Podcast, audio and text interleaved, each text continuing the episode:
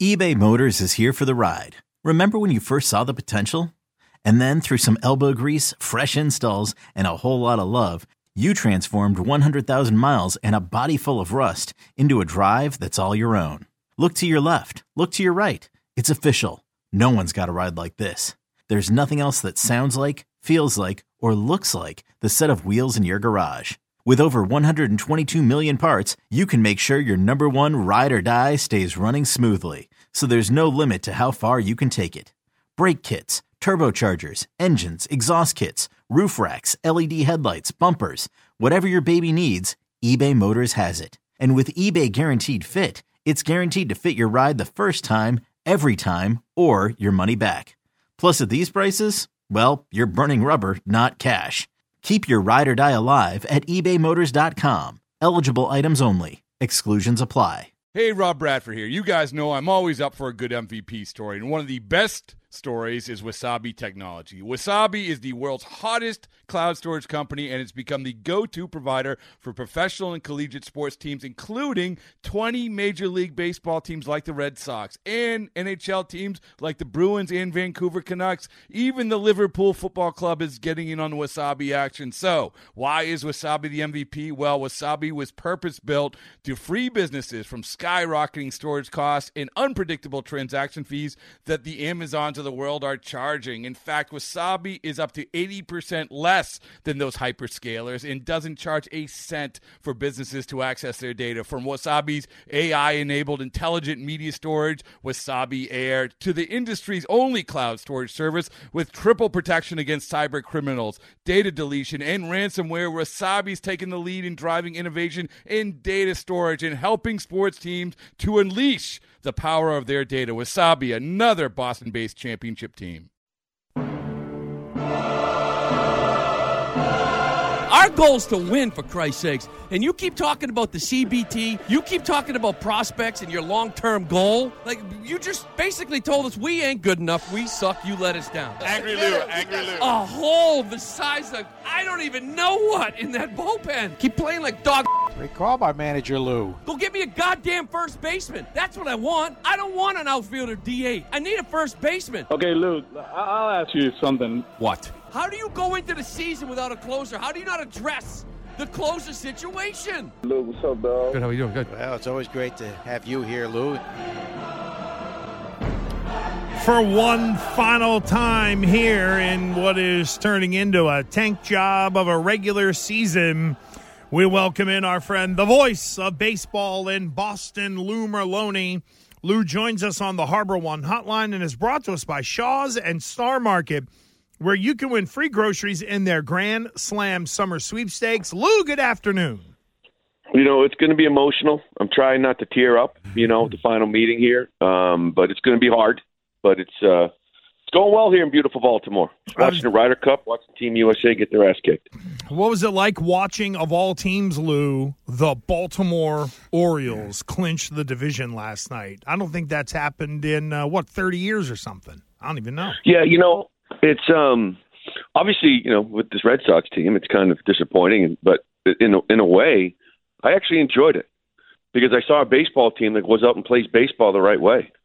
You know, I saw a team that, that goes out there and, and number one with runners in scoring position, plays defense, runs the bases, gets pitching enough starting pitching and a lockdown bullpen. So, you know, partly, and I've been in those situations before where it's not a bad thing to have the Red Sox sit in that dugout and watch this Baltimore Oriole team celebrate the Americans their hundredth victory, and realize what you kind of play for. And I know they all know that. They know that, but sometimes that sinks in a little bit when you see a team do it right in front of you. You know, it, it's uh, you know the the um um like the Yankees and the Red Sox have really just kind of like that's that's the marquee names in the East, and I'm I'm curious if you think the either one of those teams have the ability to catch any of the other teams that are ahead of them.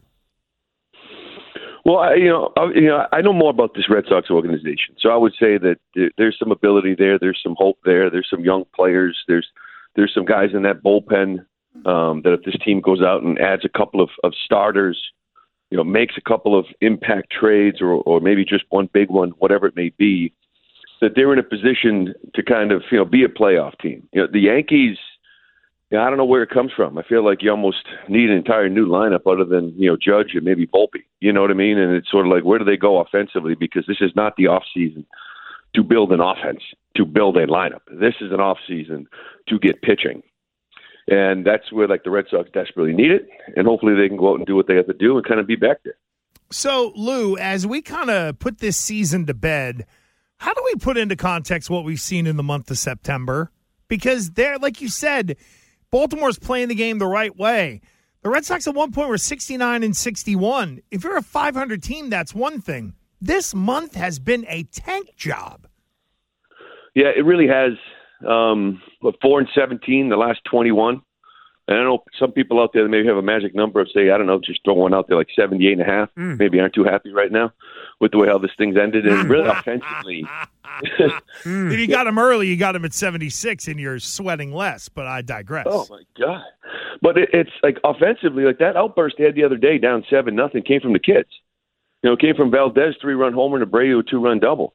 And it's like these these kids are out here trying to still playing for something, and they're trying to prove they can play in this league but it just seems like there's a lot of empty at bats and offensively, and, and just to play, uh, you know, offensively to play the way you are. And you've had pitching, other than a couple of bad starts there the last couple of games out, but offensively it's been bad, and it's just it's hard to watch them kind of sit there and almost to the point where I, I feel like you're at this point. What else do you get to lose? I mean, drop the next three and get a better draft pick, and it's bad that it's come kind of come to that.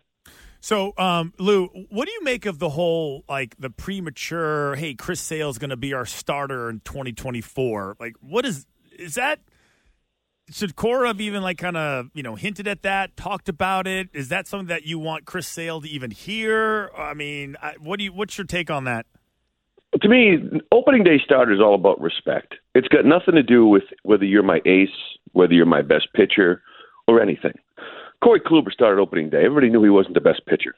He was lined up. He was healthy. They had a lot of health concerns with a lot of guys in that rotation. So just the way spring training worked out. So saying that about Chris Sale is what it's saying is that if you're here, number one, and you are healthy, then out of respect, given the journey you've taken the last two or three years, you will be starting opening day. And then, you know, and then whoever they go out and get in the off season will pitch game two. Whoever they go out and get in the off season will pitch game three. Bello will pitch game three, game four and the rotation sort of starts with you know whatever five one two three however you want to look at it. Like, we lose our minds over calling Kluber an opening day starter or saying that Sale might be but it's really it's like an overrated emotion. It's all about respect. It's all about health coming out of camp. There's a lot of factors that play into it but I just think it's a respect thing for a guy that's kind of gone through a lot and has done a lot earlier in his time here.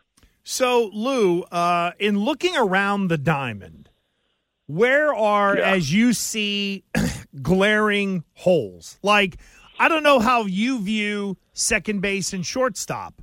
Some have said, hey, maybe Mayer's ready to come up. You could put Story back at second. Do you leave Story at short? How do you handle middle infield going into the offseason? Story's your shortstop, and it's up to him to kind of come out and, and be the player he was in Colorado, the player you got. And if he's – what he was there. He can hit fifth for you. He can hit third for you, whatever it may be. You know, the ceiling could be that three hole. We'll see. Second base is wide open, in my opinion. I don't know if there's an answer here. I love Reyes.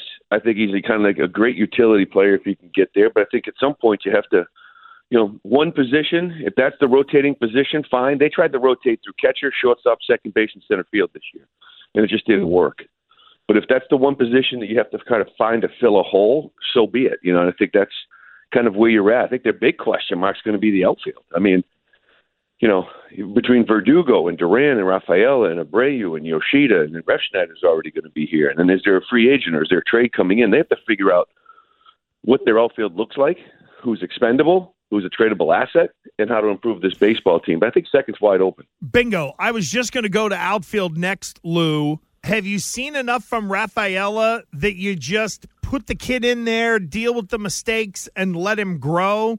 Do you have to go out and be in the market for somebody like Ohtani, even in the short term, just to come in and play outfield? How do you view Verdugo and Duran? I know I threw a lot at you. Yeah, that's just. I think that's like the biggest decision the new guy has. Like you know, Jarren Duran, is he a staple on this team because he's an extremely exciting, dynamic player when you saw him this year? Or is he somebody that teams are extremely excited about because of what they saw, and you sell high on?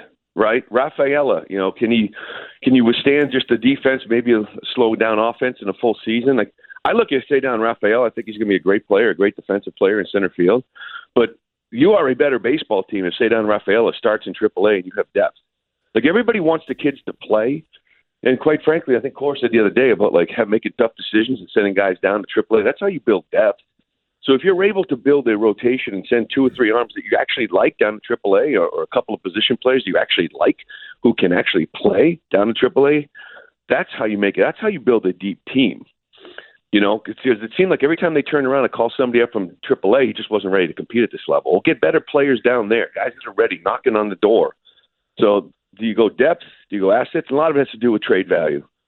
You know, like does a team really want to Abreu? Do they really want Rafael? Do they really want Duran?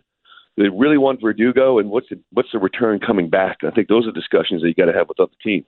So Lou Merloni calling us uh, today, and for the last time. But it, is it really the last time? I don't know. No, hey, it's no. never the last time. Oh no! As soon as Lou gets named GM, Oh, then we get go. the we get the first interview. We've Ah, laid the groundwork. Of course. Think about all the inside information we would get, right? The assistant to the traveling secretary, Lou Merloni. Jeez, and I know I'd be able to play that third baseline. Hey, Lou, so you know, you remember all my issues with Devers. I think Devers Yeah. is one of those guys that's going to get lazy. I call it the Pablo uh, Sandoval effect. I do think that eventually, when this new contract, which comes into effect, they start uh, next year, right? Next season. Um, Yeah. I, I just don't believe that he can consistently stay focused long enough to play third base at a high level from beginning to end. Now, Cora the other day, I had the same thing to him, and it seemed to me that he was like like Story was going to solve all his problems that he was having, and he would ultimately be better because he can't go to his left, but he can go to his right. Curious to see how you view it. Yeah, I think Story will help him. You know, I've talked. We talk all the time about like free agent pitchers and right-handed bat and everything. Like, there's there's a few guys. Like I always, I think one of the big keys is kind of bringing a defensive-minded player. You know, years past when you need a guy to kind of like JD Martinez taught this team how to hit the first pitch and be aggressive. You know, Justin Turner's kind of taught this team how to kind of you know have competitive at bats. Both things that teams need. I think a team needs a defensive-minded player, and I think it's a defensive-minded infielder, and it's kind of like a glue guy. And it's just like one of the guys I love is a guy like Gio Urshela, who's actually out in San Fran, New York. He's kind of held teams together. But you bring in a defensive guy like that, maybe a utility player, maybe even you're starting second baseman. And now you've got a defensive third baseman that's kind of also in Rafi Devers' ear. I think it comes more from your peers than anything. Um, I think that him playing defense kind of uh, bothers Rafi Devers. I expect him to put a lot of work in it to try to get better, but it's been a while. It's been five years, and he's got more errors than any third baseman in baseball. So is that just a position where you have to just be like, you know what, we're going to get inconsistent play, and hopefully he can get a little bit better? But I think bringing in a guy, getting in his ear, I think helps a lot. I'd like to see a defensive-minded, defensive-first player come in here and maybe help some of these guys, like a lot of offensive players have helped them with their approaches. Lou, uh, Alex Cora has given off every indication and vibe that he's back. He's here. He's the manager next year. You buying it? Well, he certainly sounds like it. Yeah. you know what I mean? So I kind of wonder if if like the top maybe three candidates they have in their mind are guys that they know would like to have Cora here as well, and maybe that's kind of part of it. Um, but it is it is interesting, you know, because it's like you're setting up. You know, Brian O'Halloran kind of got a name job, whether that's a paper transaction to hold him, but rather than just leaving him out there. Uh, you know, Cora's seems to be reassurance that he's going to be back here. Yeah, I know that there was, you know, rumors about bringing in pitching guys, and it's sort of like how are they building all this without a decision maker? You know, Craig Breslow, you know, from Chicago. How, how are they doing all this? So is it because they have an idea of who they want, and the two or three guys might be in on all of it?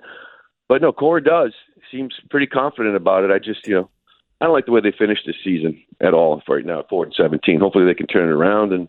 I think it'd be a big part of that. They can just come out and play good baseball next two or three days. Uh, apparently, Sam Kennedy told the Greg Hill show earlier today there is an internal candidate, Lou. I know, I think when we talked last week with Brian O'Halloran accepting the new position and staying, and we hear that Eddie Mar- uh, Romero and Raquel Ferreira are apparently locked in as well.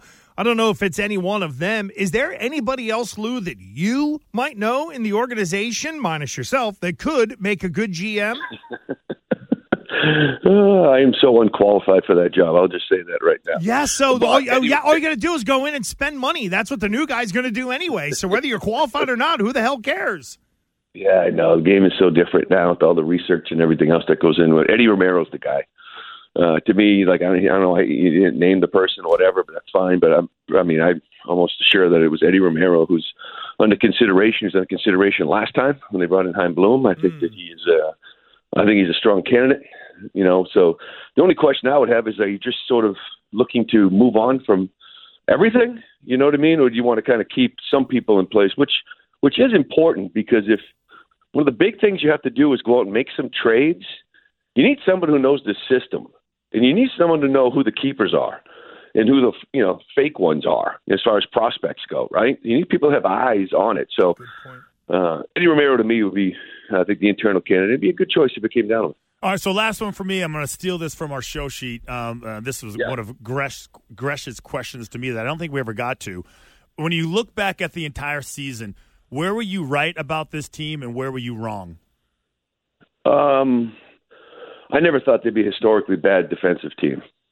Yeah, I I didn't, and even though I had questions right from the beginning about up the middle, um, when the season started, you looked at their middle of the diamond, and you didn't have a single soul that has ever played a hundred games at the positions they were asked to do it. Duvall was a center fielder.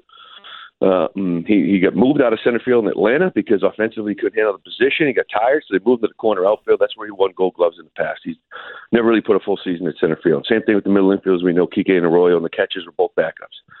So um, defensively, even though I kind of knew that they wouldn't be strong up the middle, I didn't think they'd be historically bad as they were. You know, uh, offensively, I've I felt like they were going to be a good baseball team, and up, I'd say up to about two or three weeks ago they were when they just team apparently just sort of stopped. But um, so offensively, I think they've been a good team. Pitching wise, I think I was wrong in the sense that I thought a lot of these guys would be able to piecemeal it together. Um, you know, as far as the arms go, whether they're three inning guys, short guys, because they have enough long guys in that bullpen, I thought they'd be able to do it. But when two or three of those guys went down, and you were asked to have a three man rotation, the first four or five weeks you survived it. But of course, for the next two or three, you didn't. And to think that you could survive two months with a three man rotation in hindsight was ridiculous. So there are some things that are positive about this team. It's just, unfortunately, they're just too thin in too many areas. All right, Lou, let's get to the real important final question here. Uh, Yeah. What was the nicest golf course you played on the road? That would be San Fran uh, Country Club, San Francisco Country Club, courtesy of one Dave Flemming, Will Flemming's brother, who's a member. Oh, Beautiful course. Oh, so right Dave. Olympics. Oh, Will. Will must have loved that. Hey, your brother is going to host mm-hmm. us today. I'm sure that was that might have went over well. Oh no, he thoroughly enjoyed it because it's a beautiful course, and we, you know, he doesn't mind one bit taking mm-hmm. advantage of his brother's connections because it. I mean, old old course, 300 members, like I said, right next to Olympic, beautiful course. So that was uh, San Fran was special. That was nice. It was a nice one. I liked Twelve it. twelve dollar beers. uh, we do not drink, of course, on game days, Gresh. I mean, I would never.